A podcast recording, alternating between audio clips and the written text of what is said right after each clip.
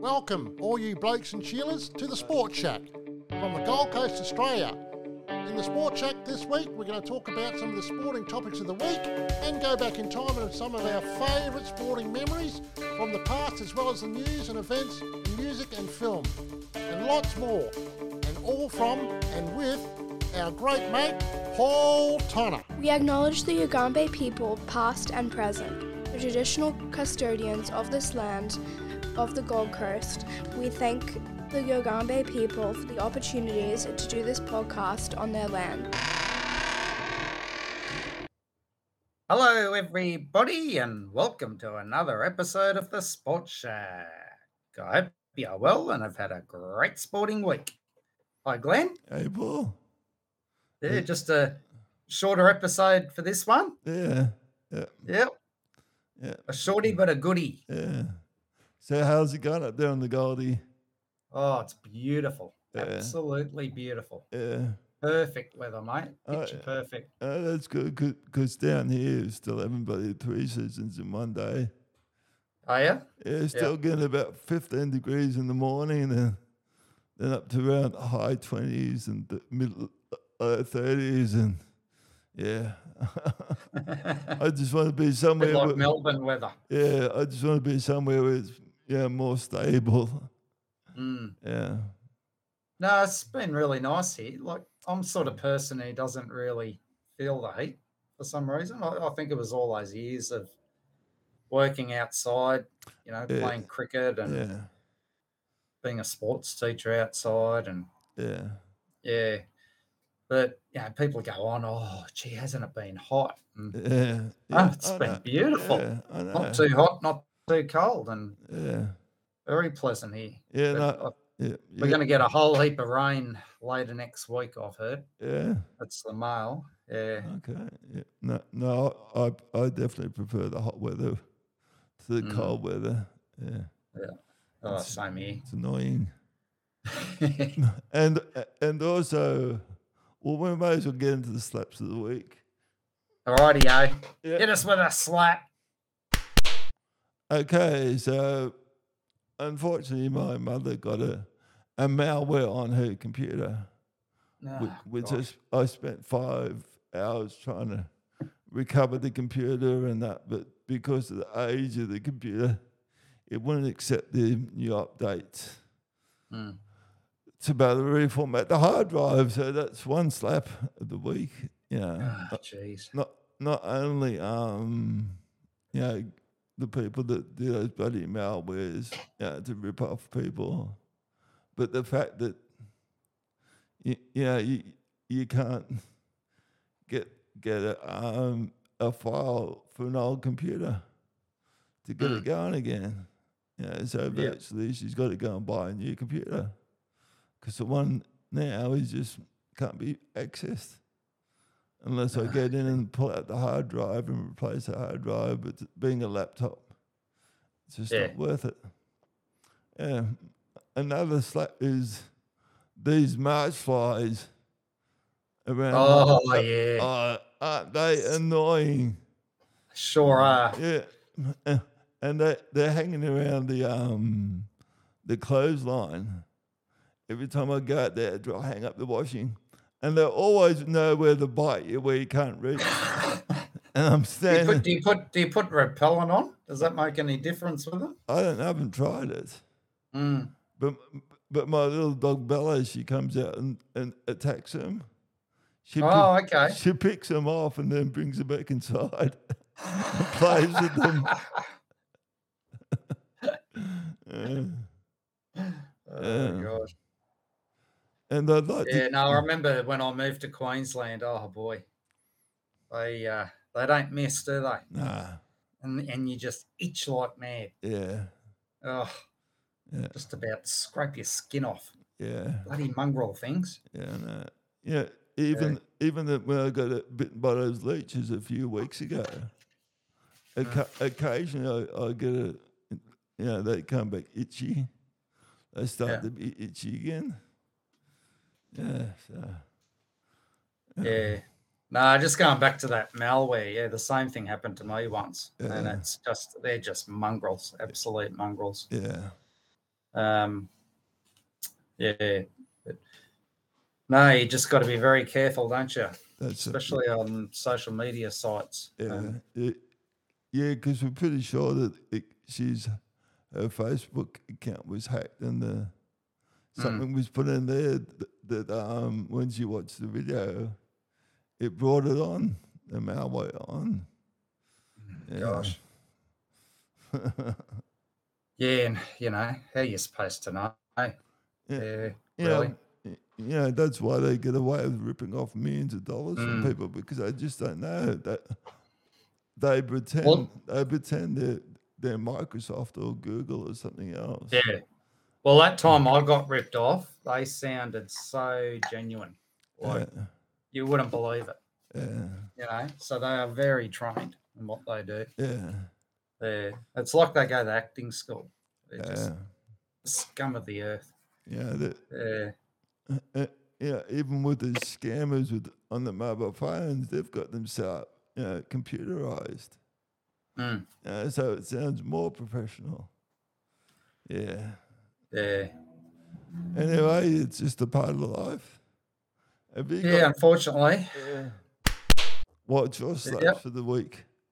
Oh, my slap. What's my slap? Oh, well, as you know, there's a homelessness problem that's Yeah. going on, you know, especially on the Gold Coast here with Yeah. uh, a shortage of rentals. Yeah. And I just find it ridiculous. You know, you, you see all these vacant buildings still Yeah. out there, like you have vacant shops, and Yeah. and we've still got people living on the street that can't find accommodation. Yeah. And yeah, like I heard on the news, uh, might have been the other day. You know, they're talking about um, families that are, you know, homeless. Yeah. Yeah, taking the kids away and putting them in s- state care. Yeah. Yeah, Because Yeah. they can't afford the rent. Yeah. that's right. Everything's getting more expensive. Mm. But Oh, it's ridiculous here. yeah. Yeah. Yeah. Now, you know, occasionally I see places advertised that are out in the country and they're asking, you know, they're asking, you know, Mm. four or five hundred dollars for a bloody little cottage out in the bush. Really? And I go, In the country. Gosh. in the country, I go, why would you want to? Yeah, how the, how can I justify that? Mm. You know, It's normally so much cheaper, isn't it? yeah, but um, yeah, like like with the basics, I think it's milk and bread, and yeah, Mm. they're governed by a by yeah the the cost of living, and that should be the same with rental. Mm. Yeah, you should. Th- There should be more control on the rental. You know, because from what I understand, most properties are negative geared. You know, so they get a tax break. They get to put the Mm. rent up, and they still get the negative gear.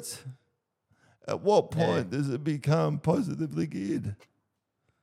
And they're encouraging people to go live in the country.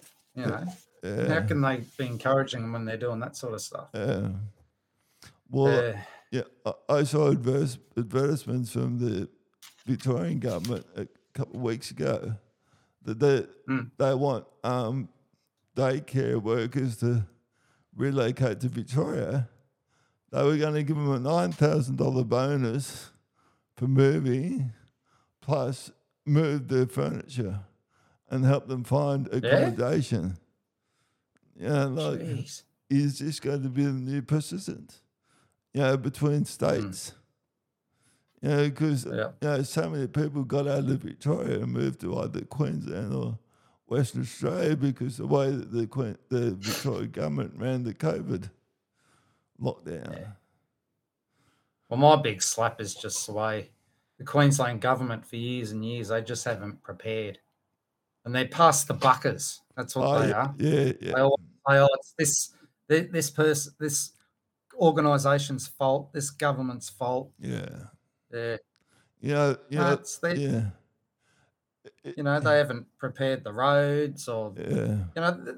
I moved to, to Queensland oh 16 years ago, right? yeah, over just over 16 years ago. And back then there was over something like over over 4,000 um, people moving here into Queensland, into southeast Queensland each week. every week. yeah. yeah. So they can't tell me that they didn't anticipate this. Yeah, well, mate, mate, it, you know, down here where I live, down near Port Macquarie, Mm. yeah, in the town that I just live outside of, and the next town to it, it's had a massive big boom, but Mm. mate, the roads around here are shocking, Oh, yeah. absolutely shocking. Mm. Yeah, th- they've they've done no real replacement. They've just filled the potholes and moved on. third world stuff, eh? You know, compared to what the you know with all the new estates and with all the extra income through rates, you know, they're not spending the money. Mm. You know, so that is one thing that really bugs me being down back down here. That um yeah, not seeing the place develop. But the but the conditions of the roads and services around here just I'd say they've gone backwards. Mm. They haven't gone forwards. And they're just starting the upgrade of the of the main road between into Port Macquarie. And they're starting it in December. Like Christmas. So you, over the Christmas period where everyone comes up from Sydney, a lot of people either come from Sydney, It's just imbecility. and, and there's going to be roadworks.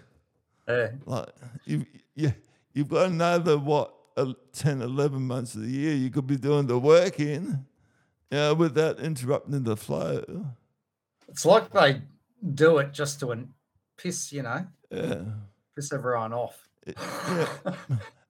and another thing that piss, pisses me off, which should be Yeah. a new subject, a new um, segment, um, the bloody 50k zones everywhere down here. Mm. Yeah, like through the through the main part of the industrial area, where it's a main road, where, where up there will be sixty or seventy kilometres, it's bloody fifty, and the roads are shocking, and Yeah. yeah, it just it doesn't. like, yeah, it just doesn't comprehend. crazy. Like Yeah. last night, I went to go pick Livy up in Brisbane, right? Yeah, And um, yeah, like it'll go from 110 all of a sudden to 80. yeah, And this will happen every 5Ks or so. yeah, And I'm thinking, why are they doing that? They're, they're not, they're supposed to be doing construction. They're not doing any construction. yeah, like, yeah, yeah, yeah. yeah, You're lucky if you see anyone working on that M1. yeah, Yeah, I've, I don't. I've never seen anyone at night time work on it. yeah, but you still got to go down to eighty. Yeah, Uh, still got to go to 80 when there's no one within cooey.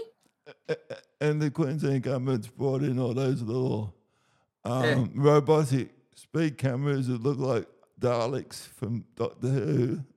No, yeah. But yeah, Revenue raising to the max. yeah. Anyway, I think we'll get out of the negativity and move on. Yeah, yeah. Well, We'll move away from the political yeah. rant. Okay. Well, maybe is that is We, it- we should have we should have a debate. Which uh, government? My Queensland government's is that worse than the New South Wales government uh, or not? yeah. Okay. Yeah. No, no, yeah. We should have a poll. I, I, I, I actually bought some tickets for a a, a um a house a lottery ticket Yeah. for the Surf Life Saving Club. Um, they're raffling off a house on the Sunshine Coast. I went and brought tickets so I could, if I win that, I can move back to Queensland. Uh, Yeah, th- th- there's places in New South Wales that are lovely, and and the councils do do the you know the job properly. You know, like Forster.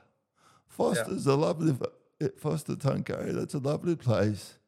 Yeah, I haven't been there in years. But um, yeah, but Port Macquarie, the the roads are just Horrendous. yeah, Mm, like Byron Bay yeah, around there, shocking. Absolutely shocking. yeah, Yeah, and that's like a major tourist, uh, yeah, area in in the country. Yeah, yeah. Well, well, I went I went back. I went out to fire control that I used to be involved with before I moved to Queensland. Mm. And everything's changed there. Well, originally, um, when I was there, we, we only covered the Hastings area, which was basically from, what, what was it? Te- uh, Telegraph Point down to, Yeah. oh, yeah, Johns River, so to speak. Now they cover from Telegraph Point down to Bulahdelah Oh, okay. yeah, and out west. Yeah. Yeah, so yeah. And Mate, I'll have to get down there and see how bad these roads are. mate, mate, if you want to ruin your back more, yeah, certainly come down. I saw something on uh, Current Affair early in the week. There's this old lady, and uh, yeah, she she's like a vigilante, and she'll go around and warn people of where all the potholes are, Yeah, and she'll put you know yeah, Like- all these mark mark uh like she'll put um drawings on the road and yeah, yeah to warn people about all the potholes and well, because nothing's being done about it yeah. Well, um, this was a couple of years ago. The council put a sign up saying that if you use excess water, you could face jail time. And, Yeah. and this lady in the late eighties, early nineties, was carrying out water out of her house to Yeah. put on the garden because she, was in fear of her life of being locked up in jail Gosh. if she, if she got an excess water bill. So a bloody lawyer went and chased the council, Hmm. you know, over these signs that they stuck up. Yeah, just crazy yeah. Uh, hey tell me glenn are there any decisions in your life that you can think of that you'd like reversed Yeah, like any any sliding door moments yeah. Moving back down here, that's certainly a decision that I, I, I wish I could re- uh, reverse. yeah. Yeah, that'd be the latest one, but yeah. have you seen that movie sliding doors It was I, in that Gwyneth Paltrow. yeah, a long time ago. Yeah. I probably slept through most of it too. Because even even the first Harry, Harry Potter movie, I I went there. The uh, the, Mm. the the auntie of one of- the kids wanted to take them, so I went along, and someone came and asked me to leave because I Mm. was snoring. yeah. I just I was out like a lot. I just thought this is so boring. Like, well, I heard there's a new Avatar out Yeah, coming out. No, I remember when the first one was out. Oh, when was that? 12 years or so ago. yeah, And I was so excited to see it. You know, I couldn't wait. Yeah. And I, oh, and uh, I went and watched it one night. And yeah, after about 20 minutes, yeah, yeah. I slept through the whole movie Yeah. because it bored me, Yeah. bored me the tears. Yeah, but, but Uh, but on a positive note, there's a lot more happening on the Gold Coast music scene up there on the Gold Coast. oh, okay. Yeah. In early in early December, they're having a down at Cor- the Currumbin RSL. They're having a a a youth youth musical uh, youth musicians showcase. So they're Yeah. sho- showcasing, um, yeah, the, the the youth, the young talent of the Gold Coast in Yeah. music. So I reckon that's a fantastic idea. Mm. Uh, yeah, because on, on 94.1 FM up there on the Gold Coast, on a Tuesday night, they play the local music. Yeah, yeah, and there's some, you know, some singers like 14, 15, 16, and they, yeah, they've got a brilliant voice. Mm. They're singer songwriters. Yeah, Oh, that's great. and I reckon that, yeah, that's really good. Mm. Yeah, to, to, to have them showcased. And that's at Currumbin RSL, Yeah, yeah, on the fourth of December. 4th of December. Yeah. Oh, okay. Yeah. Oh, that sounds great. Yeah. yeah. So No, well, with myself and decisions I'd like to reverse. Oh, geez. I, I think of like some Mickey Mouse University courses I've done over the years. Um, yeah, not going overseas when I was younger. and Yeah. traveling the world like I did eventually. But geez, I wish I did it when I was younger, and Yeah. I would have had more seasons of playing cricket in the UK, and Yeah. instead of just all the procrastinating Oh. I did in my twenties and spending time in some roughest gut schools. Yeah. Yeah, and that, like what you were talking about, was it last week, Glenn? Relationships of blowing. yeah. Telling everyone about your one last week, I think it was. Yeah. Yeah. I think a lot of us can relate to that. The, the- the one that got away. Oh, the one that got away. Yeah. Yeah.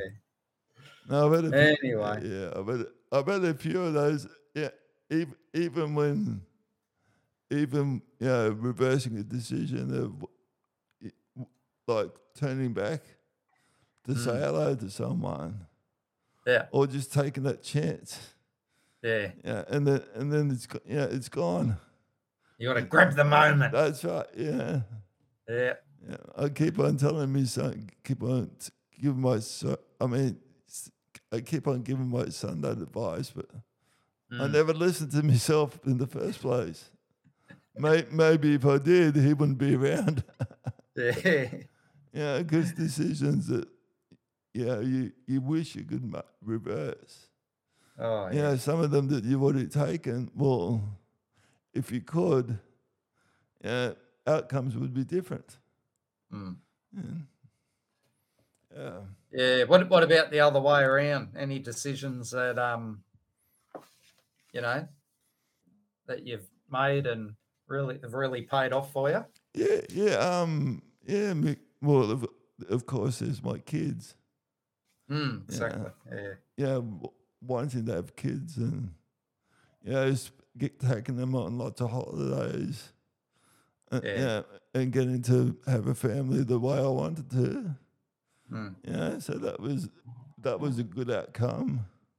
Maybe yeah, I wouldn't mind if I had a, few more kids, but it's Mm. just the way it's turned out. Yeah, I remember five years ago, I had to cancel a overseas holiday to Europe last minute.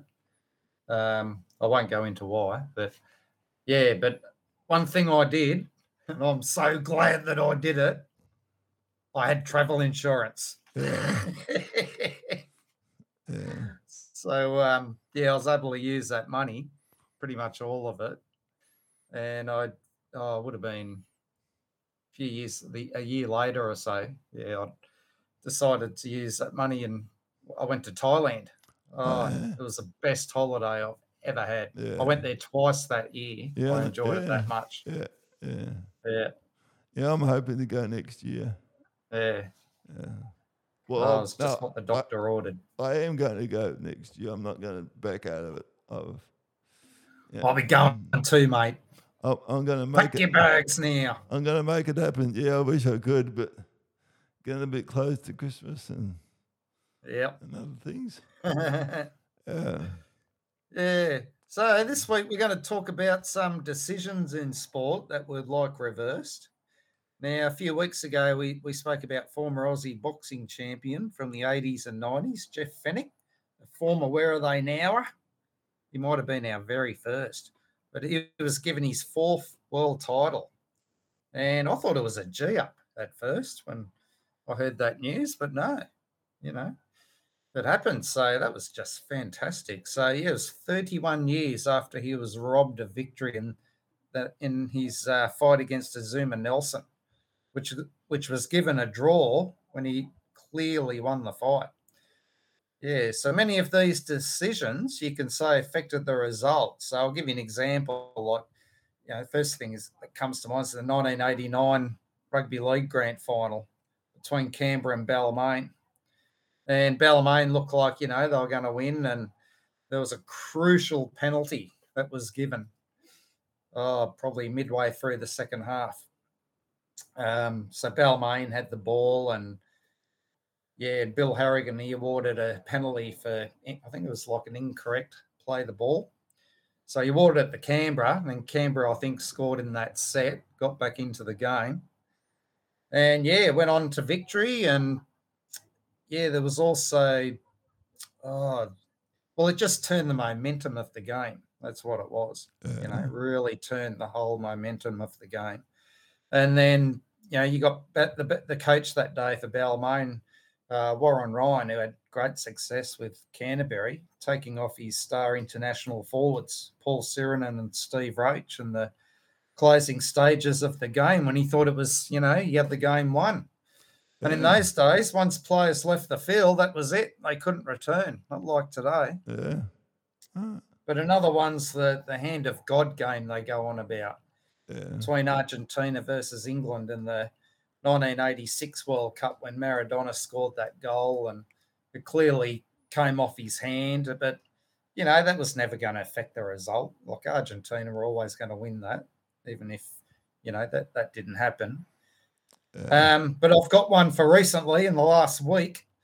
As you know, Paul's favourite EPL team, Everton, are on a tour of Australia here at the moment. Yeah. And I saw them playing. Well, when they came out in 2010, they uh, played the Brisbane Roar, and I went and watched it. But they've played all their bloody games in Sydney. Yeah. So I wish they, I wish they made the decision to play some games up here. To tour, tour around a bit, you know. the- yeah. Oh, spewing. So were, were the teams that they were playing, were they all Sydney based? No, it was called um oh I forget what they called the tournament. There's only three teams in it, I think, from memory. It was um see Celtic United are out here. It's Ange Right. Postecoglou's team. Yeah. So it's, yeah, and uh, Everton, I think uh, what was the other Western Sydney Wanderers, I think, were the other team. Yeah. Yeah. But Everton have been going like a busted in the EPL. Yeah. but they um yeah it just shows you the state of australian soccer when Yeah. everton can absolutely smash western sydney wanderers Yeah. i think they beat them like 7 nil or something Yeah. What about the Socceroos? oh mate don't get me started on them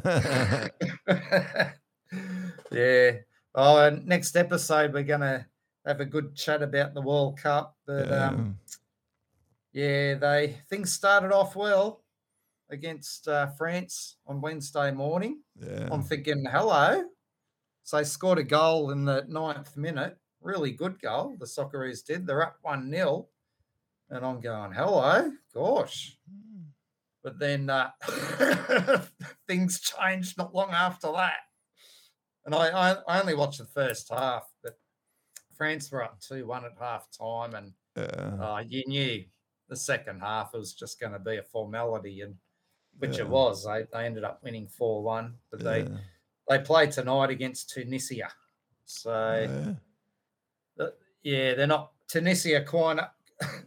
they aren't quite in the class of France, but Yeah. yeah, it'll be a tough game. But yeah, we're just not in the same ballpark as. Yeah, we're very, very, very, very, very lucky to have Yeah. made the World Cup. It's Yeah. great we're there, but geez, you, you got to feel sorry for a lot of these countries that aren't there. Yeah. You know, like um, especially these European teams that yeah. would smack Australia's bottom if they played them. yeah. You know, teams like Italy and Sweden, like it, Italy are the European champions, Yeah. and uh, they've won the World Cup about three times, Yeah. and they didn't qualify for this World Cup and didn't qualify for the last one. Yeah. just because it's so much harder. You yeah. know, it's real cutthroat. But we have a much easier path. Yeah. Um, yeah, so no, I, I think that yeah, they're, they're increasing the number of teams for the next World Cup. So Oh yeah. yeah, I, I, I think they have to. You know, you can't have um, yeah some teams that just aren't up to standard. Yeah. Um, you know, Costa Rica got flogged seven 0 yeah. You know, yeah. yeah. So, yeah, no, they definitely have to do something about that. Mm. But um, yeah. Oh, we've got someone who's back. We've, Yeah. we've got a surprise, Miss Olivia. Hello. Come on. Here she comes. You know, haven't been She hasn't been around for a while. Hi, Livy. Uh, give me the headphones. Two microphones, one headphone. It, it- he's gradually coming into the modern world, but uh, Paul will get there eventually.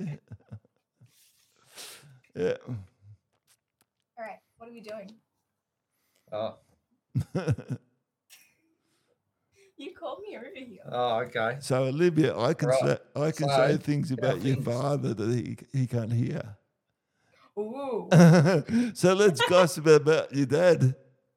How's Yeah? your How's your dad been? He's been a good good boy this year? I'd say so. Yeah, you reckon? Oh, We're talking about decisions we'd like to reverse. Oh. Can you think of any? Um. For you or for me? For you. Is there anything in high Banged school? on all day about Is, mine. is there anything in high school that you've decided that you wish you could have changed? Um.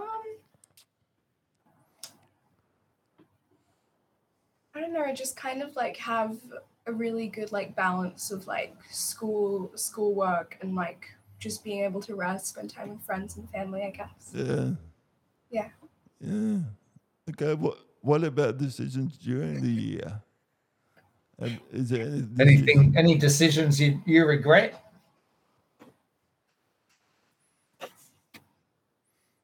uh, going into the pool when it's cold?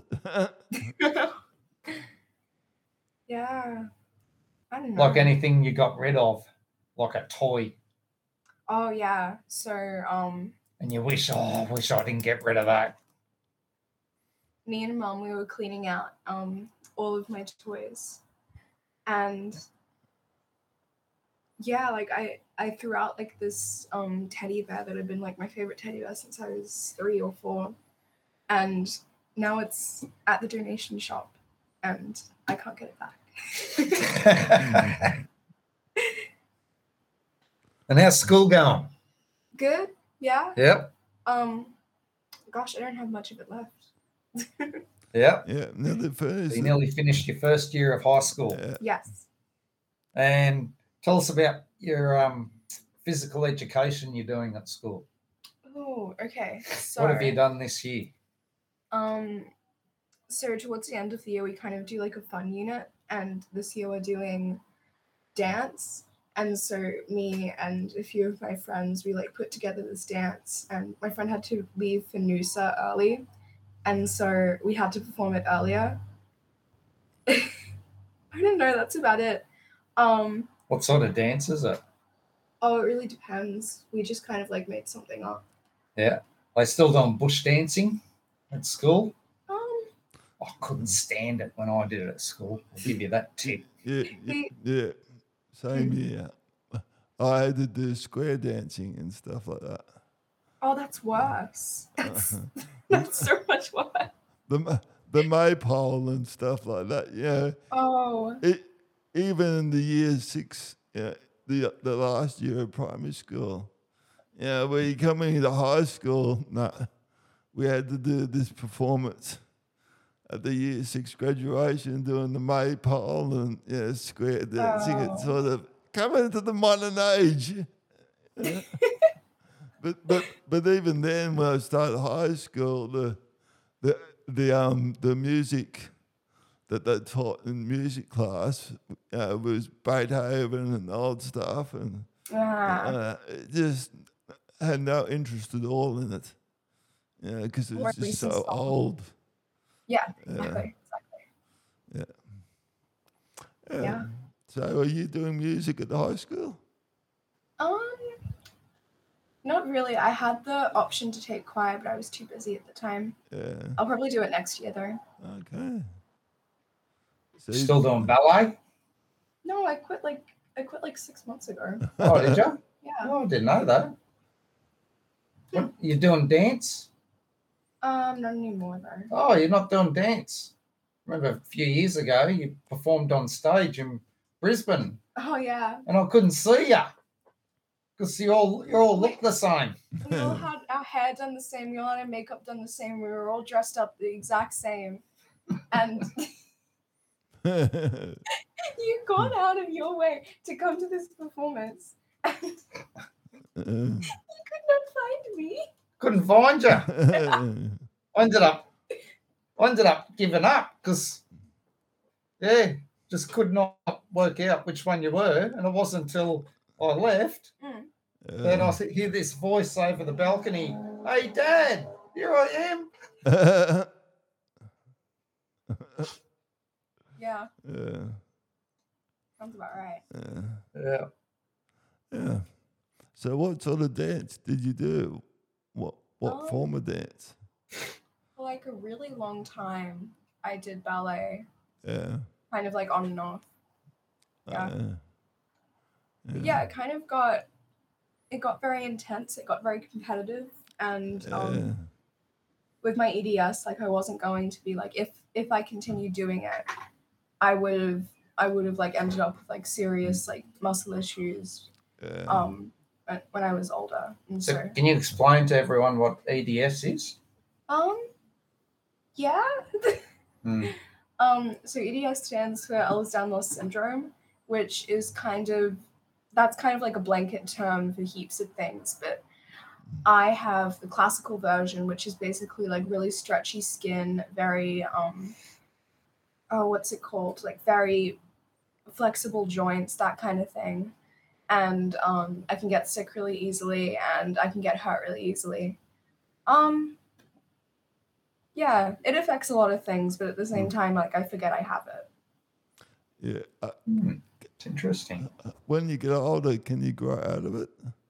No, no, there isn't like a. Uh, Yeah. yeah, because when my son was going to school, he got sick a lot, even through high school. But Mm. but as soon as he finished, you know, but when he got into year twelve and like year eleven, yeah, he, he became fine. he didn't get sick as much, or or that, and he always got sick just before the start of the school. He'd have to have another few days off before going back to school. it always happened the night before. Yeah, he'd spend two weeks jumping around and running around, but the night before it was, oh, I don't feel good, Dad. And then the next morning he'd be cook. Oh. Yeah. Yeah, with um, with EDS, like you just kind of have like a permanently weak immune system. Yeah. Sucks. Hmm. Yeah. That's a good. Well, you were born very premature. yeah, it's probably So basically, the first year you didn't have an immune system. Ooh. Couldn't take you out anywhere, really. Yeah. Yeah. You know, if someone had a cold or something, they weren't allowed over to the house. Oh yeah. It was like uh, COVID for a year back then, Yeah. 2010. Yeah. Yeah. Oh. And when you had when you turned one, we had a big, massive birthday party for you. Mm. What? Because I could leave my house, Yeah. Oh, it's just big achievement. Yeah. but I was alive. Mm. Y- y- Yeah. Yeah. Well, when I lived in Sydney, I, Uh, I, do you miss primary school? Um. Yeah. Yeah. Yeah. What do you miss about it? Um.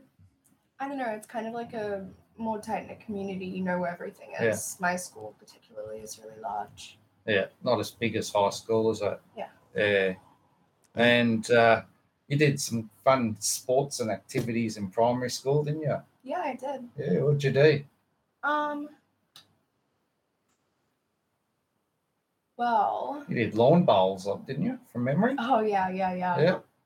I did. Um, at the moment for high school, I'm doing um, theater sports, which is basically like, you know, like those games that you you play. Um, I think I, I I think I actually chatted to Annie about it, like these games, and they're like improv games, and basically like you run around and you're just kind of like yelling and screaming and pretending to die. It's really fun. Yeah. Jeez. Is it like acting? Yeah. Oh, okay. It's kind of like warm Yeah. up games, but for an hour straight. Oh, right. I did that laughing yoga once. Couldn't stand it. Oh. Yeah, it's called laughing yoga. Yeah. Explain. Oh, you got to do all these laughing activities. Laugh about things that aren't funny. I would struggle with that. Eh. What about you, Glenn? Uh, uh, well, laughing yoga. Yeah, yeah. I do a bit of laughing yoga when I've had a few drinks. I get a bit carried away sometimes. No, but in primary school it was very, very restricted because I w- the primary school I went to was that small. It only had two classrooms, and then those two classrooms was from kindergarten to year six. Oh yeah, you told me about this. That would have been Yeah. Did you did it mean that like you made friends with people like out of your age group or was it just kind of you guys kind of stuck together? it, it- was just all together. Yeah, well, well, I, I, I grew up with kids all through school that were always there. There Yeah. there's only about 20, 30 kids in the whole school. And, and then by the time I had kids and they went to school, it, it had gone up to about 400. Yeah. Well, that's the thing with like 20 to 30. That's that's like the size of my homeroom class. That's Yeah. the size of my English class probably. Yeah, yeah, yeah. Because it was only two years um, before I finished primary school that to go into high school you had to go over to Armidale. And, What's that? well, Armidale is a, is a town near Tamworth in New South Wales, Uh okay. and and you would be a boarder, yeah, and you'd have to come back, even though there was high schools in Port Macquarie, but because you have to uh because it wasn't zoned in Port Macquarie, you had to go to Armidale. Yeah, so by and how did you yeah, so and how did you find it? Well, no, no. Well, by the time I finished high primary school, I got to go to a new high school in Port Macquarie Uh, okay. that that- that had just opened. So you, b- y- your father's looking a bit frustrated, wondering what we're talking about. Did So- you tell Glenn you, you're doing Pilates? Oh yeah, I am. I'm doing um me and my mom on Mondays once a week we're doing this Pilates class. Yeah. Um it's in like a little studio and we go on the reformer and we use like these bands, we do like mat exercises. It's good. And our physiotherapist, our physio what what would you call him? The Mm, Pilates guy. Um, he's really nice. right. So you use reformers? Yes. Yeah. Yep. And uh, is this to help with Ehlers-Danlos syndrome? Sure, yeah. Yep. That's part of it. Part of it's um well the fact I did dance, that kind of messed me up a bit. Mm. I had this dream once, bit off topic. I had this dream once where my Pilates guy, I had a dream where like his life was just completely falling apart and he was like crying. I don't know. I really don't. I don't know. And I woke up like fully believing it was real. And I was like, I have to go help my Pilates guy. And I like, my mom like had a very similar dream. We talked to him. He's fine. He's completely fine. But yeah, something in my head told me he wasn't. yeah, Oh, okay. yeah. Anyways, What um? Yeah. Tell. What about the sports you do with your dad? oh when you yeah, see him? That's you. You're referring to yourself in like third person, second person, whatever. Um, yeah, What have you done over the years with dad? my favorite thing is probably racquetball. Yeah. That's that's really fun. It's um for the people who don't know, it's kind of you're in like this really really echoey room, and you have Squash court. yeah squash court. yeah. It's an echoey room, virtually, and um yeah, and you get like kind of like this rubber ball and a racket, and you hit it up and down the wall, and you try and like. It's Have like, you seen that movie Splash? Uh, no, I have not. John Candy's playing uh, Tom Hanks. They're brothers in the movie. He's playing John Hank. John Hank. Yeah, they're playing. They're playing. Tom Hanks. Yeah, Tom Hanks and John Candy are brothers in Oh the yeah. movie, Sorry. and uh, yeah, uh, what's his name? John Candy. Yeah, he passed away quite a while ago now. Oh, Yeah, but Yeah.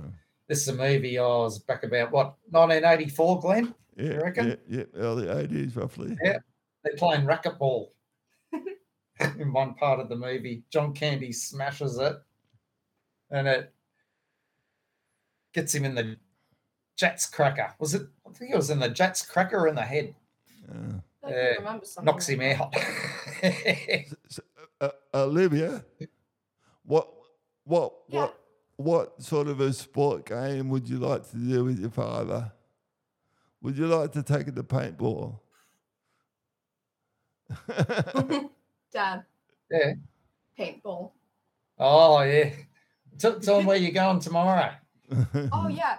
Um, we're going to the. You know what we haven't done like ages, like just proper tennis. Mm-hmm. Anyways, um, tomorrow we're going. Me and Dad we're going to the magnesium pools, which is kind of like this recovery pool place, and you go into these like freezing cold pools, and you go into like a really hot pool, and it's meant to like kind of balance out your muscles, your skin, your Glenn hair. used to go there. yeah, Yeah, Yeah. yeah, yeah. How did you find it? yeah, yeah, yeah, it was good. Yeah, it, it was good to Yeah. uh, help manage things, but yeah, unfortunately, there's nothing down, nothing like that down here. Yeah, Uh-uh. so I'll have to when I come up there, I'll have to go around for another no, lo- nice long soak. Yeah, It's nice. How long did you um how long did you stay in there for? Because um dad's um physio person and the internet says four minutes and then other people on YouTube are Mm. saying eight. So how There's a buzzer. yeah. Oh, Uh, Yeah. yeah. and there's a clock. And it counts down. And when you're in that cold pool, it can't come soon enough. When when you're in this the sounds co- really stressful. uh, w- I'm scared. when That's you're in- part of the challenge. when you're in the cold pool, it feels like When you finish, eight like a million minutes. bucks. And then when you get in the hot pool, it only feels like two minutes. Mm. Yeah, but but I, I mainly went to the hot pool because w- w- when I get cold, my muscles, you know, contract a lot more. So even though it's good for me, I didn't like the cold as much as the hot. But the, but the cold the cold pool was good for summer. On a nice hot day in summer, it was good to get into the cold pool, thirteen degrees. Yeah, but it wasn't too good in in winter. Yeah. Uh, but you should enjoy it. Sometimes when um yeah, yeah, I'm excited for it. Sometimes when um I don't know, when I'm like really tired or I need like a way to wake me up or like my shoulders are really tight or like my legs are really tight, I have like really, really cold showers. Yeah. And that helps kind of that that helps like wake you up and Yeah. yeah. It's good for your hair too. Yeah. I mean, it feels like you're dying, but Yeah. Because sometimes in summertime in Queensland, the, the cold water would be as hot as the hot water anyway. You Mm. just turn the cold water and it'd be it'd be nice and warm. Yeah. Yeah. So what what what what sort of sports have you done for PE in high school? Oh yeah, we kind of got sidetracked a bit, didn't we? Yeah. Um, in high school this year, I've done. We did t-ball, which was an event. Um, we also had like a unit on Indigenous and Aboriginal games, yeah. and that that was really fun. That was that was really fun. There was this game called Gari, and it was. I'm I, I wrote like a paper about it, but I'm I'm sure it's a lot more detailed than this. But basically, there's an exercise ball, um, and one person on the other end rolls the exercise ball. The other person catches it across like kind of a court area, and everybody else tries and throws like tries to throw like tennis balls at it, and whoever catches it gets to like throw the. It's it's fun. it's really fun. yeah. And there's this other one, and I, I forget what it was called. It was like, it was VPAN or something. I don't know. Um, yeah, and you get like pool noodles, and the other person, you you have like pool noodles, and if they if somebody hits you with their pool noodle or on like teams here, and if somebody else hits you with the pool noodle, then you have to like put your pool noodle pool noodle up, and then somebody from the other team has to get you out. It's it's really fun, a bit violent, but it's really fun. Oh, okay. Yeah. it's kind of like stuck in the mud if you if Yeah. you're familiar with that. So, if, so if there's a kid that you're not too keen on, do you get to go up and bash him with a pool noodle. I remember Revenge. we we did something similar at like um year six camp, and me and my me and my um year six teacher, we were just attacking each other. yeah. yeah, it was it was yeah, it's a good game. Yeah, You have to be ready though. yeah. Um, in Surfers Paradise, there used to be a, a hotel called Billy's Beach House. It was just on right ne- next to this um, Surfers Paradise Beach. And on a Sunday afternoon, they would have like sumo wrestling. Yeah, Oh, in those b- big suits, or they would have Hmm. those, you know, big foam stuff, and they they would have couples get up there and just bash each other up with the foaming stuff. oh, that's awful. Oh yeah, in the big s- in the big sumo suits, they just get stuck into each other. It was good to see on a Sunday afternoon. People getting stuck into each other. yeah. What's Dad doing? Oh, Father, what are you doing? Something.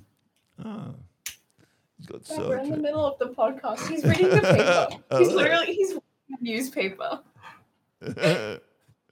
come, No, I'm st- come back to the light. studying something for the next episode. Sure. Oh, Yeah. yeah. Okay. You know what our next episode's on? No. World Cup. Ooh. What do you know about the World Cup, Livy? Um, I know that people get very excited over it, and yeah, I know that you have a cup that says World Cup on it Every four years. every four years. Yeah. And if Australia win tonight, I'll get even more excited. and you know, I want to get that. zip. No, no, stop. That makes it scar, Yeah. and then you're gonna have it for the rest of your life. It's better to just let Tell them what we're talking about. There's a zit on my forehead, and Dad wants to pop. it. Jeez, you nice well, it brings me back to a memory. a memory. We're going to we're going to talk about something that happened the 1988 Seoul Olympics. And you know what I can remember then? Because I remember when that started. I had my last um, year 11 exam for the year, Mhm. and I had a massive zip right there, Dad, and I picked the hell out of it. no, Dad. It was Mount. Krakatoa. To be around when it and erupts. it's scarred. Yep. Yeah. But people thought I'd been bashed up. No, you just. That was well over 30 years ago now, so I think it's healed by now. Yeah, but Yeah. it was like in the middle of your head. That's kind of a mark. I don't there, know. I think it was up here. I used to get them up there near my yeah, temple. same. Oh. Anyways, stop talking about zits now. Rightio. We're going to go on to our where are they now? Ooh. Yeah. So I'm going to need the Where are they back. now? Uh, Oh, okay. That's, that scared me. I Want thought that was somebody else. Yeah, Yeah, I just did the intro. Hi, Glenn. Okay, good to see you, Olivia. Thanks. Thanks, Libby. Yeah. You're welcome. Okay. That was an interesting chat about pimples. Yeah. Zits. a guy went to, a, a guy went to a fancy dress party as a black as a blackhead. He put Yeah. he, put cuffs in his mouth and he, I said, oh, "What are you?" He said, "I'm a blackhead." so when he squeezed his cheeks, it shot the custard out. Oh, mate. Are you a picker or a non-picker? Oh, I tried to be a non-picker, but it's Yeah. really hard sometimes. Oh God. Because because when I was a teenager, I had zits. I had the, I had the um, BP oil following me around to collect all the oil that was coming off my skin. Was a shocker. yeah. Yeah. Anyway. Yeah. So this week we're going to talk about a sport we haven't gone to before. Now, we've spoken about uh, rowing before. Remember Steve Redgrave? Yeah. And um, very famous British rower. Yeah, but we're going to talk, go to the world of kayaking. Yeah. Yeah. So um, one thing I remember, you know, we were just talking about the 1988 Seoul Olympics, right? And Seoul's, you know, the, the main capital city there in South Korea. But one one thing it is, it's right on the same time zone, pretty much as what we are here in uh, in on the east coast of Australia. Yeah. And I remember uh, those Seoul Olympics, they started when my school holidays began Yeah. back in 1988. So, oh, mate, I was in heaven. 'Cause the Yeah. whole, whole Olympics were on during my school holiday, Yeah. and they're all on during the day and night. Yeah. And so that's the annoying thing when, you know, major sporting events on the other side of the world, you know, it's on like when you sound, when we sound asleep here Yeah. and you don't get to see a lot of it. But uh, you know, just last year with the Tokyo Olympics, it was fantastic because they're on pretty much the same time zone as what we are here. Yeah. And yeah, we got to see so much of it. It was fantastic, and Yeah. seeing us win a lot of uh, Aussie gold, which was fantastic. Yeah. But yeah, back in these days, back in the uh, the eighties, well, Australia didn't do as well. We really struggled to uh, get medals. Basically, you know, we went through a period there, and this is why they built the Institute of Sport there in Canberra Yeah. because uh, you know we we just couldn't compete with the you know the, uh, the the communist countries, especially you know who are running these state-run programs and Yeah. yeah doping up their athletes and Yeah. yeah but no I, I remember you know like we I think we only won three gold medals at the Seoul Olympics and uh, Yeah. yeah, we win a little bit more now, but back in those days, yeah, we really struggled. And yeah, like my um, parents, they bought a holiday place at Shoal Bay. It's about oh, an hour's north of Newcastle. Yeah. Oh, this was back in 1985, Oh, yeah. and they've still got it today. And it's apartment, and it's oh, it's just got the most beautiful views, like you can see forever. Yeah. and you know just all over you know the coastline there and Yeah. up towards yeah well up towards Forster Tuncurry up that way Yeah. Yeah. Port Yeah. Yeah.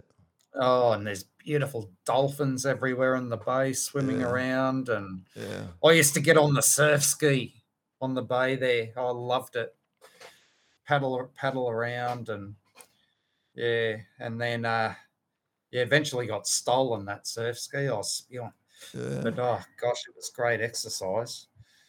Yeah, but this man here, he inspired me. And he's most Australians, or pretty well, yeah, especially I don't well, he's a Gold Coaster, this guy, but I don't think uh, you know, most people wouldn't have a clue who he is. Yeah. And his name was Grant Davies. Now, something happened to him at the 1988 Olympics, and it bloody haunts me to this day Yeah. because he was completely and utterly ripped off. Yeah. Yeah, but I'll just talk about his story first. So he, he was born in uh, Dalby, which is west of Brisbane. It's out near Toowoomba Pass that way. Yeah. Yeah, 1963. So Davies was an Australian sprint canoeist who competed in the late 1980s, and he attended the prestigious Southport School here at the Gold Coast, Mm. where many other Australian sports people have attended. So yeah, like rugby players like Nathan Sharpe and James Slipper and Mat Rogers, he went there too, the dual international, and the great Aussie golfer Adam Scott, and even James Blundell went there, Glenn. Yeah. Yeah, the yep, yeah, the country music star. Oh, okay. And Peter Norman. Now he's the man. Now a lot of Americans will uh, remember this guy because uh, at the Mexico City Olympics in 1968, the Black Salute, Mm. you know, where the um, two African American sprinters, you know, they'd won gold and bronze and they had black gloves on, you know, in protest of, uh, you know, human rights that was going on there in America. And yeah, Peter Norman, the Australian, he uh, pretty much joined in on the parade and he was, uh, well, basically punished by Athletics Australia. Yeah, and Mm. basically ended his career. But Yeah. you know, very inspiring man, and yeah, to win a silver medal in the 200 meters at the Olympics is a Herculean performance. And Mm. yeah, but he passed away probably 10 years ago. Yeah. And yeah, but the 1988 Olympics in Seoul, I just going back to the Southport school. I stayed there for a week. This was like 10 years ago. I was coaching uh, representative cricket side there. Stayed there for the week, and Oh, yeah. oh boy, there's some money in that place. Yeah, sure is. It is loaded. Yeah. Yeah, and uh, yeah, drive past there quite often. Yeah. Yeah, um, yeah, but no, that's what I was saying. You know, 1988 it was a time where Australia really struggled in uh, in sport. Yeah, we just, you know, there was we just could not compete with the power of the Soviet Union. You know, this was before the Soviet Union fell apart and all these other communist countries. You know, communism basically crashed to the ground, and yeah, but you know, and America was just so powerful and and so many sports. And uh, you know, the only gold medals that we won at these Olympics, so there was Duncan Armstrong, and he's a former where are they now? You know, that he smashed that broke the world record in that big upset in the 200 meters freestyle. And Debbie Flintoff King, she won the 400 meters uh, hurdles on the track, and the women's hockey team won. Um, but yeah, I remember this probably would have been the last day of competition, Mm. and yeah, for 11 minutes, Australia had had four gold medals. It picked up its fourth gold medal Yeah. those Olympics, and it was after a remarkable and spirited performance by Davies, who in an incredibly close finish in the K1 1000 kayak final, won gold, just keeping out the American Greg Barton. Now, this Greg Barton, he was the absolute red hot favourite. You know, he was the world champion. Um, but Adrian Ballantyne mentions in news.com that Davies could be considered lucky to have made the final, having progressed through both the heats and the semi finals by finishing in third place and taking the last qualifying spot in both. Now, however, that meant nothing in an Olympic final, as anything can happen. Now, according to the Gold Coast Sporting Hall of Fame, the Olympic Games had never been seen, or it's never seen a closer finish in any sport. So, what would follow, though, is one of the greatest acts of sportsmanship in Olympic Games history. And it's, you know, all these years later, it's been forgotten, yeah, which is sad, you know. And uh, yeah, but I remember when the race started, you know, he's just, I was just watching it again this morning. You know, they, well, they had the American version of it. That's all you can get of what happened now. Yeah. Um, you know, and yeah, he just everything's about this Greg Barton, you know, and Davies just took off like, you know, went out really hard, and then halfway through the race, he, you know, went behind a fair way. Yeah. But in the last like oh, 200 meters, he just oh accelerated big time. So, And yeah, and he hit the line pretty much. Yeah, you, you couldn't tell who had won. yeah. Yeah. But what came up on the electronic scoreboard was uh, Grant Davies coming first. Yeah. Yeah. And Hmm. uh, yeah, so you know, it was a dream come true for Davies when the scoreboard showed that he'd won, and there was great jubilation in the Australian camp. Mm. And the American Barton, who was the heavy favourite to win gold, well, yeah, it was a big upset. so yeah, he was the reigning world champion, and he'd won gold in the K2 1000, and he'd also won the uh, K1 10,000. So the K2 is where they paddle with a with a partner. Um, but he, you know, was a title he'd had a stranglehold on over the last three years. So yeah, and Davies' father, Dick, he'd suffered horrific injuries after being knocked off his bicycle in 1987. However, he made the trip over the Seoul to watch his son and was sitting in a wheelchair next to Grant Davies' mother and next to Davies' wife at the time, Sally. Now, Dick promised his son that if he won a medal, he would stand up from his wheelchair and applaud. Imagine, you know, if he's found out that he's won the gold medal. I'm surprised he didn't have a heart attack, Dick. Yeah. Now, Dick kept his promise and he pulled himself up from his wheelchair, steadied himself on the rail in front of him, and clapped and cheered until he was unable to stand anymore. Mm. Now, Davies had even signed the gold medal register and was preparing for the medal ceremony. However, the good old Aussie curse came. 11 minutes after Davies crossed the finish line, an official informed him that there had been a mistake and that Barton had won and that Davies would be relocated to the silver medal. Now, computer projections based on the electronically enlarged photo finish calculated the difference between first and second place to be five one thousandths of a second or eight millimeters.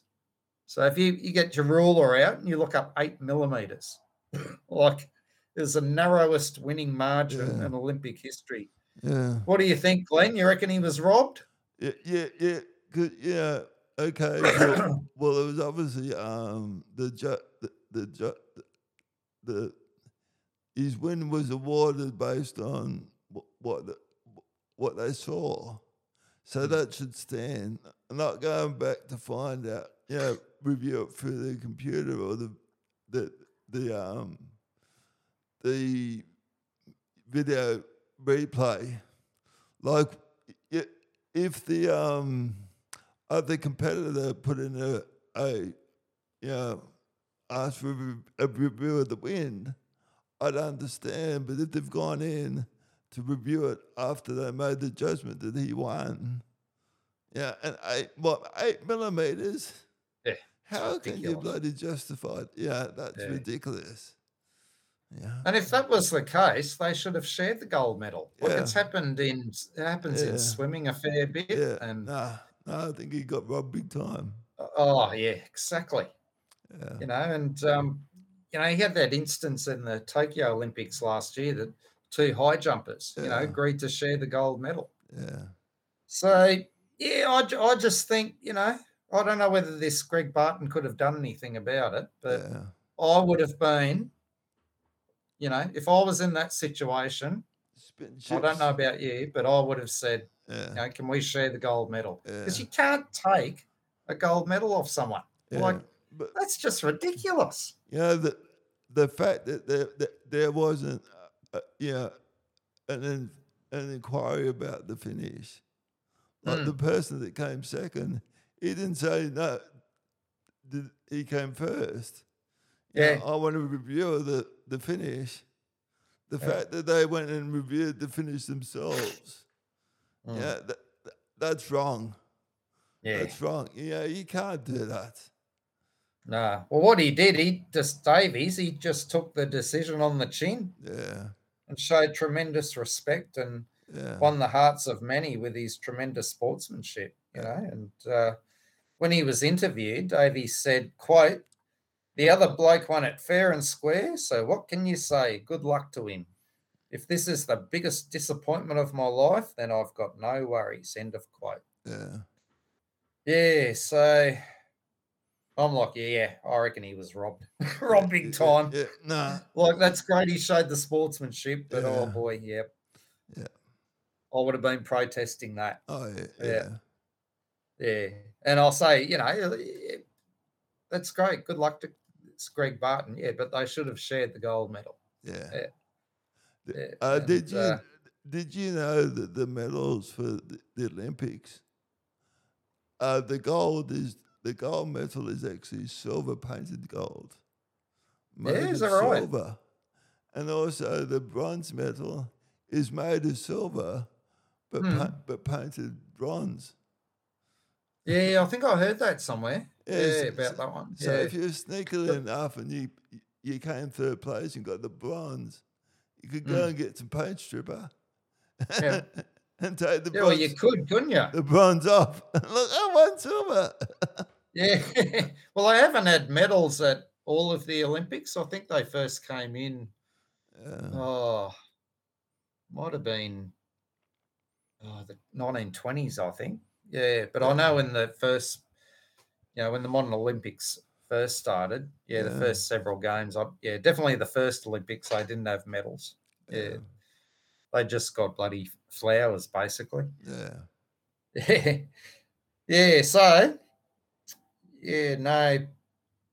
If Davies was awarded the gold medal, would have been Australia's first gold medal in the sport of kayaking. Now, the following year, the Australian Olympic Federation created a special award for fair play and outstanding sportsmanship, Mm. which was presented to Davies. And apparently, yeah, this award hasn't been won ever since. Yeah. Yeah, so he's the only person who's won this award. Okay. Uh, yeah, so uh, Davies won five Queensland and five Australian kayak championships throughout his career. Now he also paddled surf skis for the Northcliffe Surf Life Saving Club, Uh, winning nine state titles and four national titles. uh, So that that's not the surf club you're you were with. That's a bit further up, isn't it? uh, uh, so it was the next one south. Next one south, yeah. right? Yeah, it was, Okay. yeah, it, it was surf, the Surfers Paradise one, then being Yeah. the North Cliff, and Yeah. then um, Broadbeach. Right. Is Northcliffe before Broadbeach? After. Oh, okay. Yeah, Yep. yeah. Right.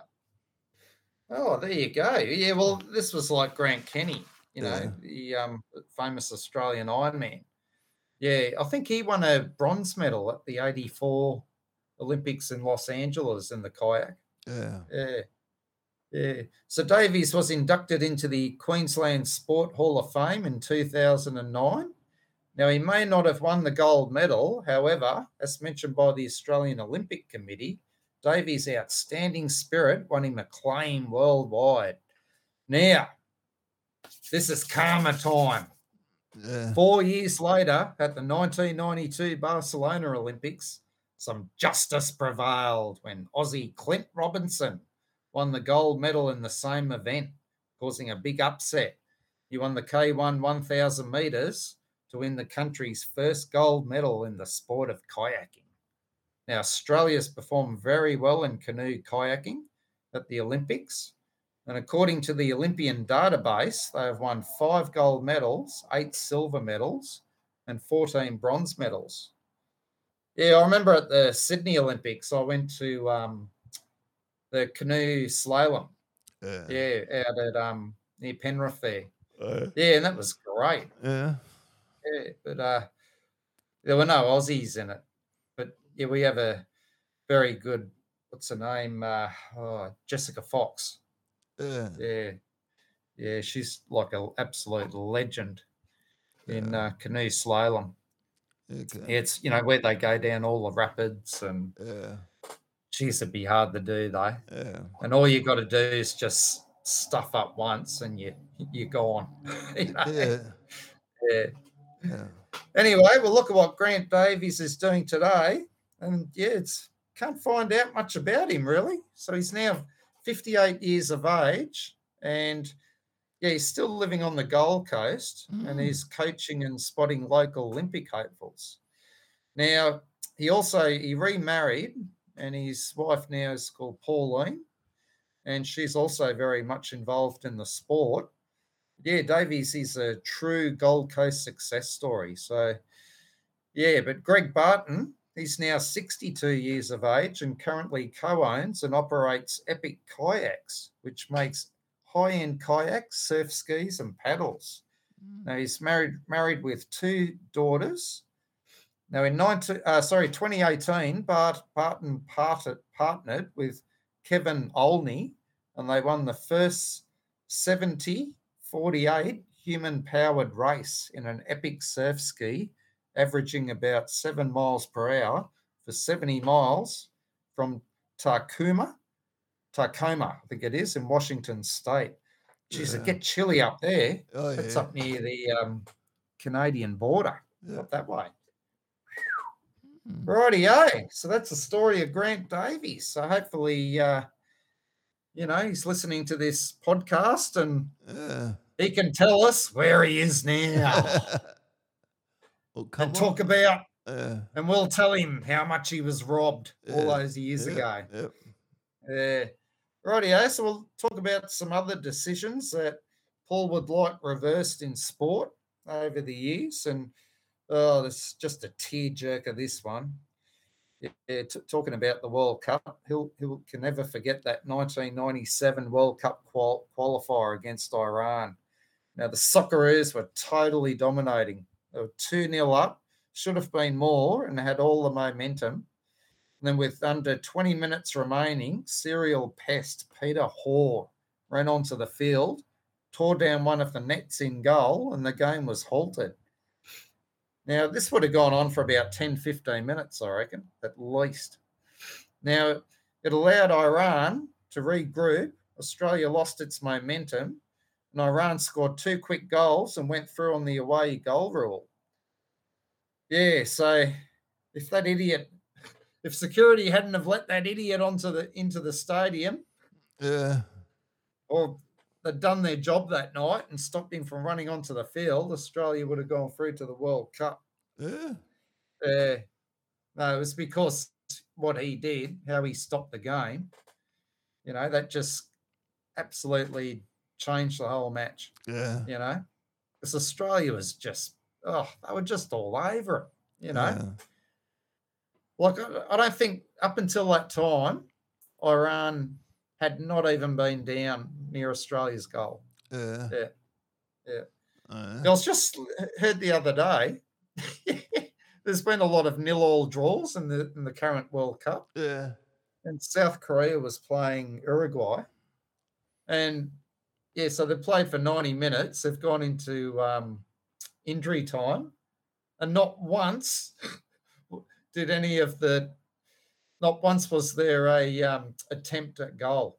You know, like a yeah, you know, where they kick and try and yeah, get a goal. uh, You know, it could be like from 30, 40 meters out. Yeah. You think there'd be at least something like that, but no, not one attempt at goal in Yeah. the whole game. Wow. What a snore fest that would be.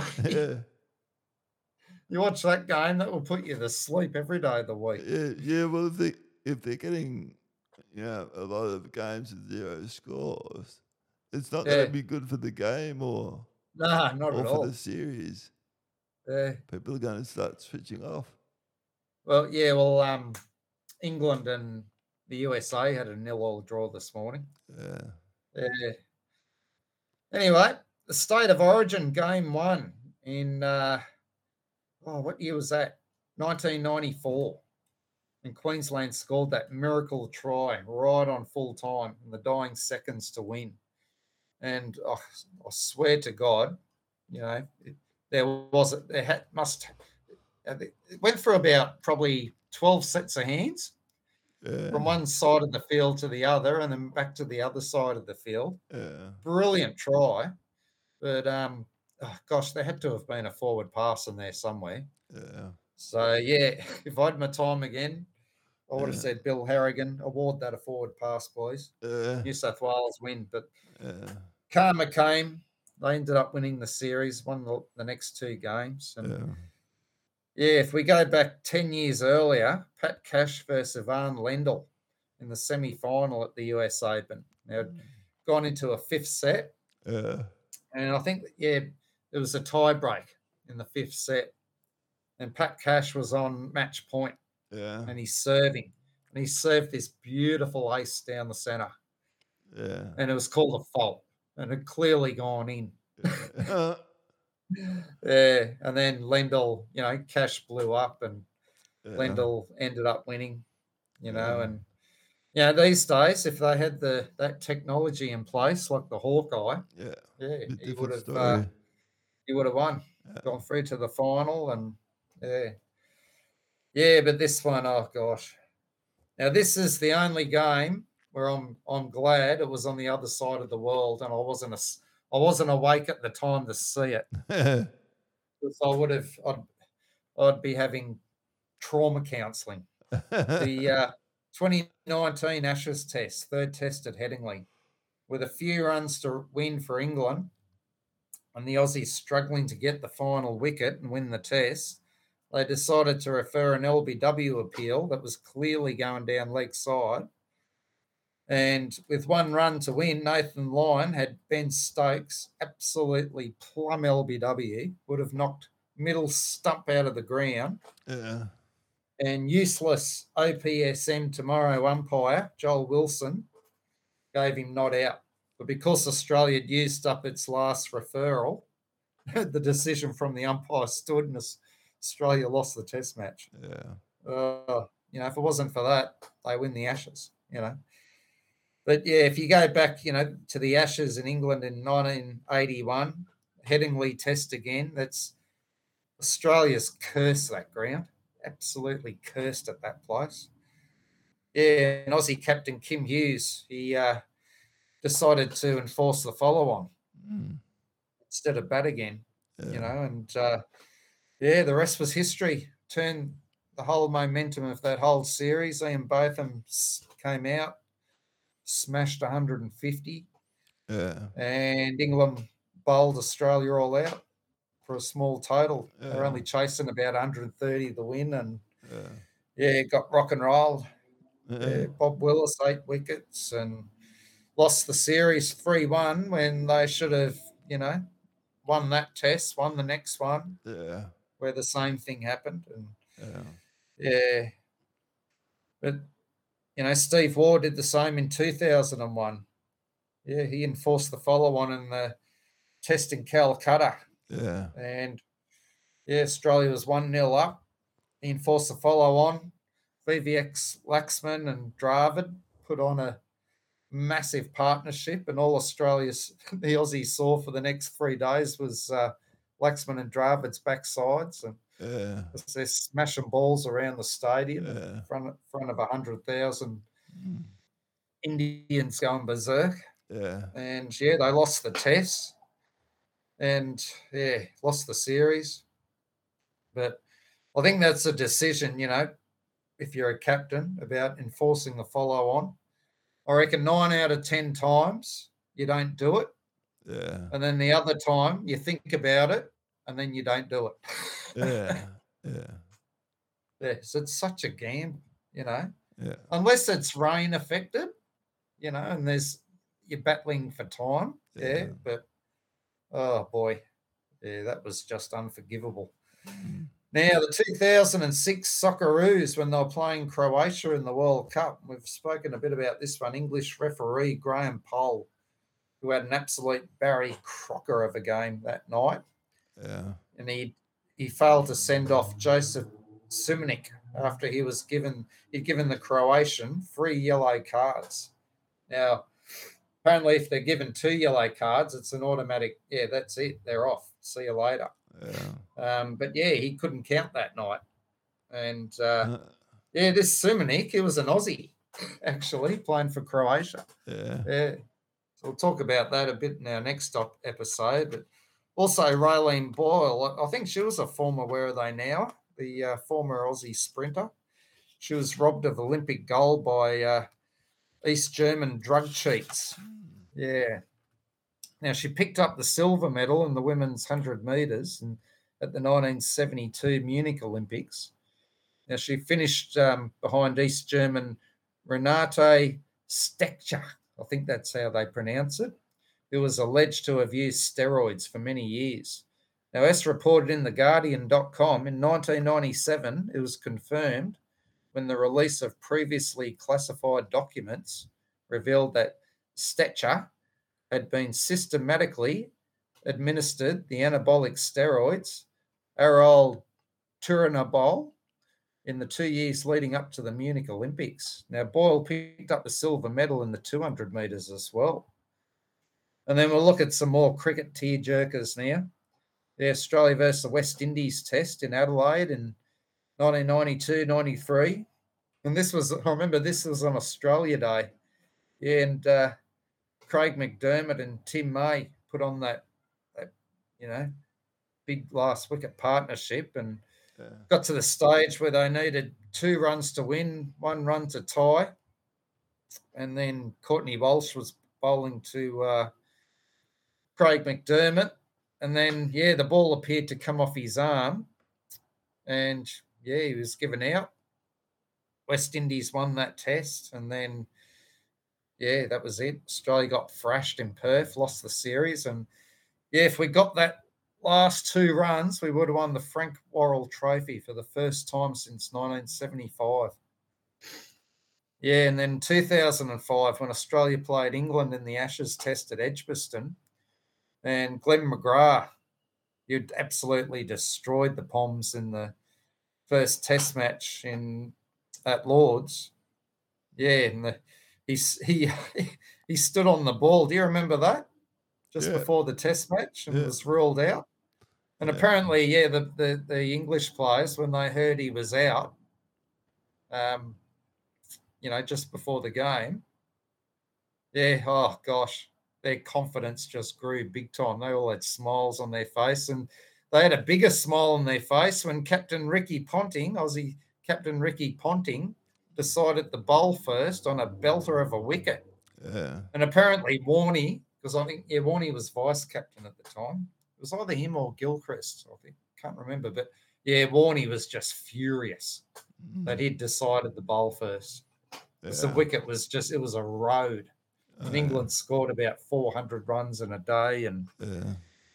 yeah, but when Michael Kasprowicz was given out with just uh, two runs to tie and three to win, um, yeah, apparently, you know, replay showed that his hand was not on the handle of his bat at the time, so he Yeah. actually he shouldn't have been given out. Yeah. Uh, But then you got Warney, Shane Warne, when he got out on 99 versus New Zealand in 2001 in a in a Perth Test match. Yeah, so this, if this happened today, he wouldn't have been given out. Now Daniel Vettori, New Zealand spin bowler, his uh, front foot was way over the line, bowling to Warney, who was on 99. He just needed that one run to get his maiden Test hundred. yeah. Yeah, but today, yeah, he- it wouldn't have been given out because whenever they there's a dismissal now, the first thing they do, the third umpire, they look at the front foot, Yeah. yeah, and straight away it would have been called not out, Yeah. and he would have got his run, would have got his hundred. Yeah. All very Yeah. different. That's right. Yeah. And then, yeah, the Wallabies versus New Zealand just recently. Oh, gosh. This really bloody pissed me off. This versus New Zealand All Blacks in the Bledisloe Cup game. So Australia was leading deep into extra time. They'd staged this incredible fight back, hit the front. You know, they haven't won the Bledisloe Cup in 20 years. And then that bloody French referee totally in love with his whistle, Uh, decided to award New Zealand a very controversial penalty. And he uh, ruled that Australia's Bernard Foley was holding onto the ball for too long. Yeah. What a bloody nitpicker. Yeah. And then the All Blacks scored from the penalty, and it was just more heartache for the Wallabies. Mm. And yeah, we spoke about this one before. David Campese, the great Aussie rugby player, the 1989 yeah, British Lions tour.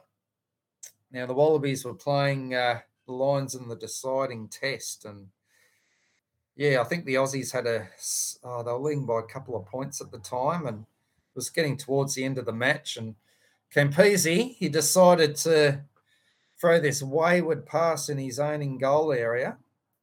And it was at the old Sydney Football Stadium. And then, yeah, the Lions pounced on it, scored a try, and won the match, won the series. And I bet he wish he kicked the ball out instead, because I do. Yeah. and then bloody Brett Hodgson's Hodson's game free state of origin pass in 2006. Oh gosh, Mm. I'll never forget this. Yeah, so he threw this wayward pass in the dying minutes of the decider. So New South Wales had they'd won the previous free origin series. Yeah. They're going for four in a row Yeah. and they were holding on to lead, you know, by a couple about four point lead. And if New South Wales won, you know, they'd won the series, would have been four series in a row to the Blues. Then he throws this absolute shocker of a pass. Queensland's Darren Lockyer pounces on it and then scores for Queensland under the posts. Queensland win the match, and the Mar- the Maroons win the next eight series in a row. Yeah. Yeah, talk about changing the momentum of state of origin, eh? Yeah. I just wish he held on to that ball and ran with it instead, or passed it, tried to pass it to someone else. Yeah, but just two years ago, no, well, three years ago now, New Zealand versus England in that Cricket World Cup final. Now, scores were tied after England levelled New Zealand's score of 241 in the final at Lords. Now, New Zealand scored eight for 241, and then England were all out the, off the final ball for 241 as well. So then the game went into a super over, and the scores were tied again. However, England won because they scored the most boundaries in the match, which, uh, yeah, I don't agree with. I think, yeah, they got rid of that rule straight away. Yeah. Yeah. But it, what I reckon, I think New Zealand should have won because they lost the least amount of wickets. Yeah. Do you agree with that? Yes. Yeah. sure, Yeah, rather than the bloody number of fours you, you Yeah, hit. Yeah. Well, this was a thing in the 1999 World Cup semi final. Australia and South Africa had that famous tie, um, and it didn't go in the super over. Yeah. But Australia, Australia went through because they'd beaten South Africa in the Super Six stage. Yeah. Yeah. So, and then earlier in that match, you know, in that final in 2019, that the bat of God. Now we spoke of the hand of God with Maradona. Yeah. We talk about Ben Stokes' bat of God. Now, it was when New Zealand's throw from the boundary hit England Ben Stokes' bat when he was diving. He was diving diving for his crease. Now the ball from the outfield throw hit Stokes' bat, and, de- and the deflection went for four runs. And Yeah. as far as I'm concerned, it should have been called a dead ball. Yeah. Yeah. be. And if that was the case, New Zealand win the World mm, Cup. Yeah. And yeah, they were the better side that day. And yeah, they were well and truly robbed. Mm. But yeah, I got one awarding Qatar the World Cup instead of Australia. yeah. Now, did you know um, Australia uh, bid they they actually um, put in a, a bid yeah. for, the, for this World Cup? Spent a lot of money just to get one vote. Yeah, Frank Larry. Yeah. Yeah, Lowy. Is it Larry or he owns Westfield? I, yeah. Yeah. He's had an incredible life. That guy. He's a concentration camp survivor, and Yeah. yeah, but oh, he went all out in this. You know, Yeah. Yeah. forking out money for this bid. And you know how many votes we got? yeah. A whole one. A whole one. Yeah. One vote. Uh, y- uh, yeah, that that reminds me. Um, the Palmer Australia Party in the last election, they spent hundred and eighty million dollars just to get one seat. Like, yeah, Yeah, you, but um, yeah, yeah, the only reason Qatar got the the you know this World Cup was you know well and truly due to FIFA corruption and their their wealth, their money. yeah, You know, they could bribe all these uh, FIFA officials with yeah, you know expensive coats and cars and yeah, yeah, Yeah. and yeah, Sepp, the the uh, FIFA president at the time, he was a former Who am I? What was his name? Sepp Sepp Blatter. He came out with a quote last week. he, Yeah. he said it was a mistake awarding Qatar the World Cup. Thanks, Scoop. Well, it's been a bit of a disaster, really, when you think about it. Yeah. Like just the human rights records, and yeah. you know, they're they're not allowing, um, oh, you know, spectators to go into the stadium with like Yeah. Uh, rainbow, uh, anything that Yeah. symbolises a rainbow. You know, like if it's on their wrist or in their bag, yeah. yeah, they Yeah. get thrown out. A lot of the uh, world TV crews aren't allowed to film on public streets, and Yeah.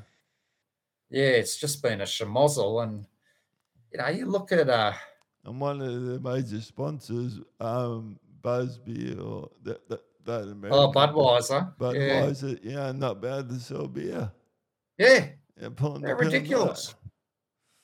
Yeah, so Yeah. they spent all that time, all those years, Yeah. sponsoring them, yeah. and then right as soon as the World Cup starts, no, They- stuff you. We don't pull, want you.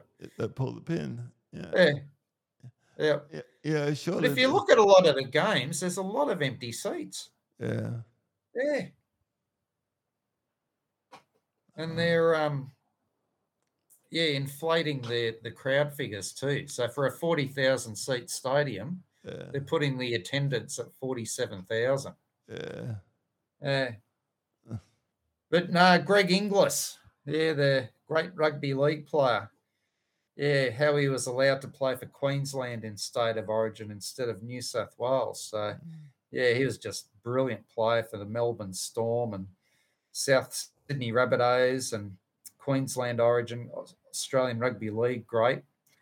But no, he was a key member of Queensland state of origin dominance, Yeah. which started in 2006. And but they, uh, you know, they won those eight consecutive series we were talking about, and then Yeah. won heaps more after that. But he was born in Kempsey, Yeah. and yeah, he grew up in Macksville, there in New South Wales. So he's yeah. Yeah, and played pretty much all of his junior rugby league in New South Wales. And then he moved to Brisbane when he was 16 years of age to play for Wavell State High School. Um, and then the North Devils in the Queensland Cup. So Mm. I think, you know, the rules are like it's something to do with where you play your first senior game. Oh, yeah. It's something to do, you know, with where you, where you play your first game where you're 16. Yeah. Yeah. But I still think to this day, no, he should have played for New South Wales. oh, Yeah. So it's questionable whether he played his first senior game in New South Wales or Queensland. But Yeah. you know, if he if he um played for New South Wales, oh, could have been a different result, definitely. Oh, yeah. Yeah, but this one, oh gosh, back to 1987. Greg Norman at the Masters. Yeah, so Norman was in a. This is where the good old Aussie sporting jinx came back to bite big time. Yeah, Norman was in a playoff and he appeared to have it all won and was about to get his first green jacket. Now, he was already on the green, and American golfer Larry Mize was well short of the green and had a tricky chip shot. Now, Mize sank his chip from 140 feet to win the Masters and break Aussie hearts. But apparently, and I just found out this recently, Mize, um, in that final round, he did an illegal drop. So, you know, when your ball goes into a hazard, Yeah. or yeah, yeah. So he actually didn't did an illegal drop, and he should have received a two shot penalty. Yeah. And if it was given, Greg Norman would have won. He won the green jacket, and he never won. He never won a major in America Yeah. ever. He won his two British Opens. Yeah. Yeah, Mm. you know, just got so close all the time, but Yeah. Yeah. And then uh, Australia versus Italy in the 2006 World Cup. Now, the Socceroos took it to the Italians in the first round match, Yeah. and the game was nil all and was in extra time. And Yeah. yeah, this is another one I'm glad I wasn't awake for that night. I remember waking up that morning and oh, God, I was shattered. But um, yeah, the Italians were down to 10 men, and it was thought that if the game went into extra time, the Socceroos might outlast Italy. However, in the 95th minute, so you're going well into injury time, the Socceroos' Lucas Neill conceded a very controversial penalty, Mm. and Italy converted the penalty and went on and won the World Cup, and Australia was out of the World Cup. Yeah. Yeah. Yep. And then, yeah, this guy, he's a blast from the past. His name's Darren Clarke. Now, he's not the golfer Darren Clarke. He's an Aussie, former Aussie sprinter. yeah. Yeah. Now, he was, he competed at the 1984 and 88 Olympics. Yeah. Yeah. So, yeah. So he's a former 400 meter sprinter. Mm. Now, in Los Angeles in 1984, he finished fourth. And in 1988, in the 400 metres final, he just missed out on a medal. He finished fourth again. Mm. However, his time of 44.38 seconds at the 88 Seoul Olympics would have got him a silver medal at the Beijing Olympics, Yeah. apparently. Yeah. Yeah, but later years, it was found out that some of the Americans who medaled in those finals were using performance enhancing drugs. Mm. And yeah, Clarke would have medaled. Yeah. But um, yeah, I read a story about him, and he ended up, you know, you look at the life of what's happened to some of these athletes. He actually uh, went and played rugby league for Balmain. Yeah. Yeah, Okay. yeah, yeah, and um, yeah, but he ended up moving to Bathurst in later years, and Yeah. yeah, just had a whole heap of health issues, you know, and Uh, was on a pension, and yeah. yeah, yeah, really struggled. Yeah. Mm. Anyway, we'll look at um Paul's top five now. Oh Yeah. boy, was this hard to pick. So, fifth spot, I've got Shane Warnes 99. Fourth spot, I've got Brett Hodg- Hodgson's Wayward 2006 State of Origin pass. Third place, I've got New Zealand versus England in the Cricket World Cup final, the Bat of God game. And second place, the World Cup qualifier versus Iran in 1997. And in top spot, I've got a tie, an unprecedented tie. Yeah. Yep. Yep. And he had, Oh. he had a, he should have had a tie Yeah. all those years ago, Uh, 1988. Our kayaking mate, Grant Davies, Yeah. Greg Norman at the 87 Masters. Okay. What was your top one? I'll, go for Warney, Shane Warne. Yeah, yeah, I thought you might. You know, Yeah. you know, n- now knowing what would have happened Oh, yeah. would change the whole history. Yep. Yeah. Yeah, it's just what if, isn't it? You know? Yeah. And it wasn't long, you know, after that they brought that technology in, you know. But but what isn't there the um the leg umpire? Wouldn't he have caught that? Yeah, well, he missed it. Yeah. Yeah, back then the, the lead umpire would call things like that. Yeah. But no, no, he had a shocker. Yeah. Yeah. Yeah. But they basically don't call no front foot, no balls now. They just Yeah. let the third umpire deal with it all. Yeah. And that's just totally wrong. No, you know. right. Yeah. Yeah, they're there to do a job. Gosh. Yeah. Yeah. Okay. Rightio. So yeah, that wraps it up for this episode. Yeah, Yeah, it was good to catch up with Miss Olivia, Yes. see how she's going, and Yeah. yeah. So thanks for joining us for this episode of the Sports Shack. So it's a goodbye from Paul. It's a goodbye for Glenn. Goodbye. G'day, it's me again. Please check out the Sporting Shack on Facebook if you like this for posts and other likes and shares. Have a great sporting week. Please check out Gold Studio Productions on Facebook. Until next time,